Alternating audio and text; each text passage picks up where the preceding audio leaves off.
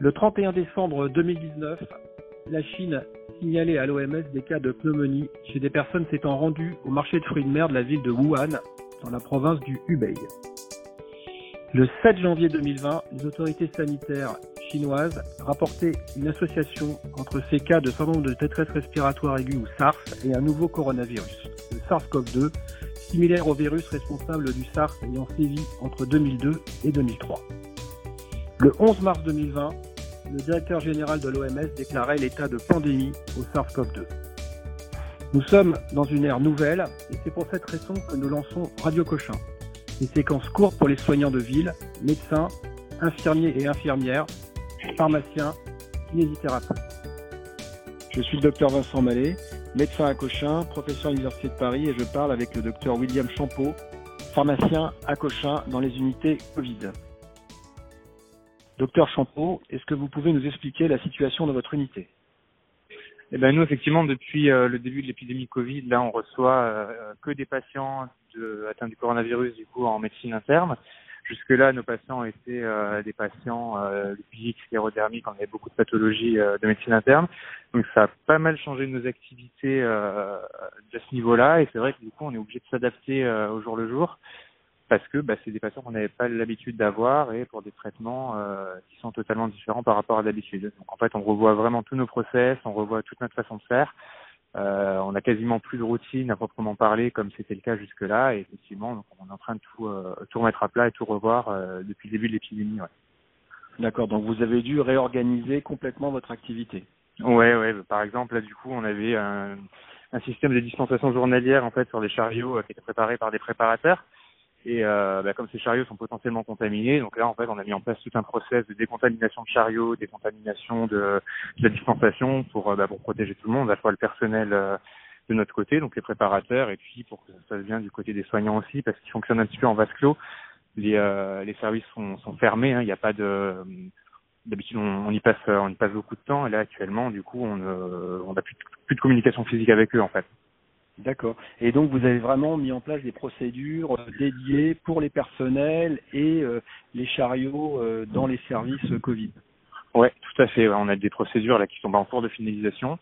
On a pas mal d'étudiants en pharmacie qui nous ont aidés là-dessus hein, pour les rédiger. Pour on a même fait un petit film à destination des, des préparateurs justement pour réaliser les des dispensations comme ça de manière euh, de manière sécure pour tout le monde parce que c'est des choses qu'ils n'ont pas l'habitude de faire. Ça, ça modifie eux aussi leur process de, de fonctionnement donc ça, ça modifie les habitudes de tout le monde.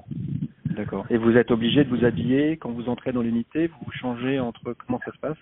Alors justement on rentre plus dans l'unité pour limiter les risques de contamination.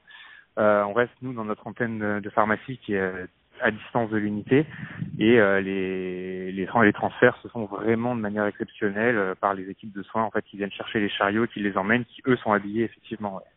D'accord, du coup donc ok, d'accord, donc vous n'avez pas ce, cette contrainte là. Non. D'accord.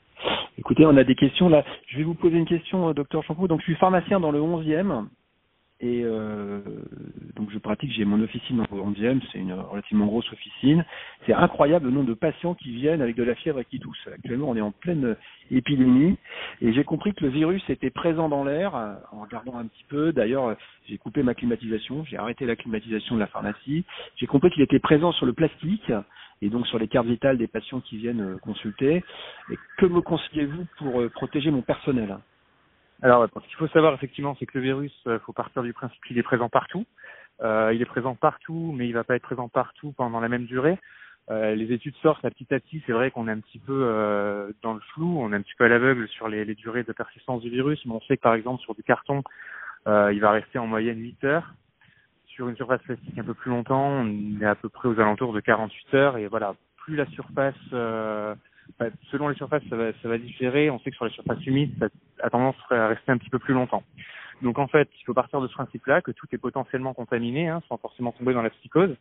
Mais euh, donc il faut mettre en place des mesures de protection pour tous les personnels. Donc moi, ce que je pourrais conseiller euh, aux collègues officinaux, c'est peut-être déjà de limiter le nombre de personnes qui seront au comptoir. Hein, S'il pouvait avoir une mi-équipe qui soit euh, derrière à préparer les ordonnances et euh, quelques personnes devant pour limiter le nombre de, de gens exposés, ça, pourrait être pas mal. Euh, effectivement, depuis pas longtemps, on nous dit que les, le virus est présent dans l'air, hein, sous forme d'aérosol, c'est vrai. Euh, alors couper la clim, pourquoi pas, mais euh, faut quand même penser à avoir une bonne aération parce que si le virus est présent dans l'air, c'est qu'on a risque de contamination. Donc euh, pensez quand même à aérer, à ouvrir à la limite vos portes de l'officine pour euh, pour renouveler le, le volume d'air assez assez souvent, surtout si vous avez beaucoup de patients. Euh, le nombre de patients, c'est pareil, hein, comme dans toute, euh, comme dans tout lieu recevant du public, il faut limiter le, le nombre de patients présents en même temps dans l'officine. Il faut mettre en place un, un système de bande au sol, comme on, en, comme on voit dans, dans pas mal d'endroits maintenant. Et évidemment, bah, du coup, après, c'est les règles de base. Il hein, euh, faut, faut, avoir du bon sens. Le virus, il est présent sur toutes les surfaces. Donc, bah, vous vous lavez les mains euh, le plus possible. Euh, vous vous lavez les mains avant chaque patient et après chaque patient. Ça, c'est une évidence. Vous, euh, si vous n'avez pas de quoi vous laver les mains, une friction hydroalcoolique. Euh, le port du masque, alors il est recommandé hein, pour les pharmaciens. Là, on sait qu'il y a des, des, masques qui vont arriver euh, dans les semaines à venir dans les officines si c'est pas déjà le cas. On a une commande gouvernementale de 250 millions de masques, donc en théorie, on devrait tenir euh, assez longtemps avec ça, mais n'hésitez pas du coup à, à, porter un masque. Pas de FFP2 par contre, hein, surtout. Le FFP2, ce sera limité au personnel qui, euh, qui font des soins invasifs euh, ou de la kiné respiratoire chez les patients. Donc vraiment, le pharmacien de piscine n'a pas vocation à, à, prendre le masque FFP2. En revanche, le masque chirurgical a changé toutes les 4 heures, ça, il n'y a pas de problème et c'est recommandé. Euh, et le lavage des mains. Après, vous pouvez euh, faire une petite distanciation euh, au niveau de l'officine. Hein. Je sais que j'ai vu des dans des boulangeries, par exemple, ils mettent des bancs devant le, le comptoir de la boulangerie pour euh, avoir la fameuse distance d'un mètre entre les patients et, et enfin, entre les clients et, la, et, le boulanger. Donc ça peut être fait aussi à l'officine. Euh, voilà, ce genre de petites choses qui peuvent limiter justement les contacts. Hein. En gros, c'est la distance, éviter les contacts euh, directs, euh, se laver les mains, porter un masque, et quand vous rentrez à la maison, la douche, quoi. D'accord. Donc récapitule. Euh, donc une friction hydroalcoolique entre chaque patient, la distance euh, euh, de sécurité. Hein. Donc on garde ses distances, un mètre, plus d'un mètre.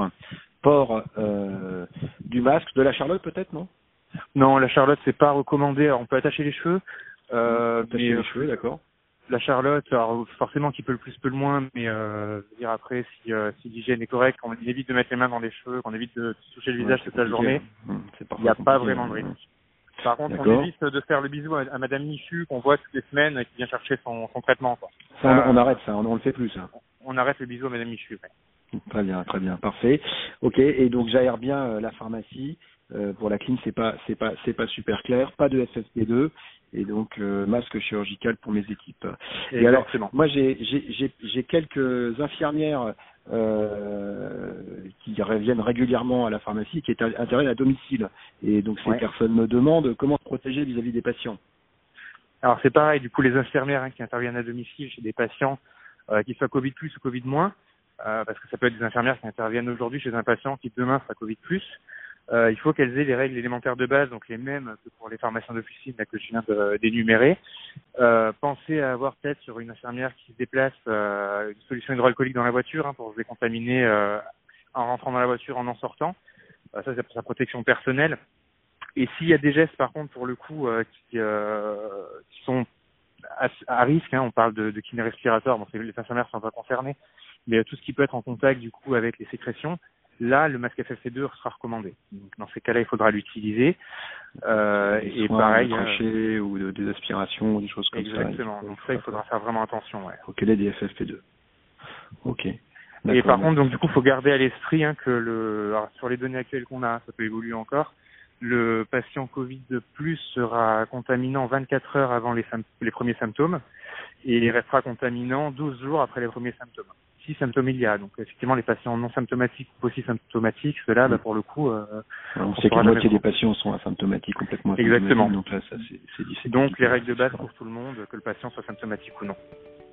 Parfait. Bah, docteur Champeau, merci beaucoup. Vous voulez insister sur un message? Bah écoutez, non, vraiment. Enfin, les règles de base, hein, ne... alors faut pas tomber dans le, le psychodrame. Hein, ça reste. Euh un virus qui est présent partout, euh, mais vraiment, vraiment la protection individuelle pour la protection collective, ça c'est le, le, message principal. Quoi. Ouais, très bien, ça c'est bien, c'est un bon message, ça. Protection individuelle pour la protection collective. Docteur Champeau, merci beaucoup. On vous souhaite bon courage. Vous êtes en première ligne et puis on vous rappellera pour prendre des nouvelles. Voilà. Merci à vous.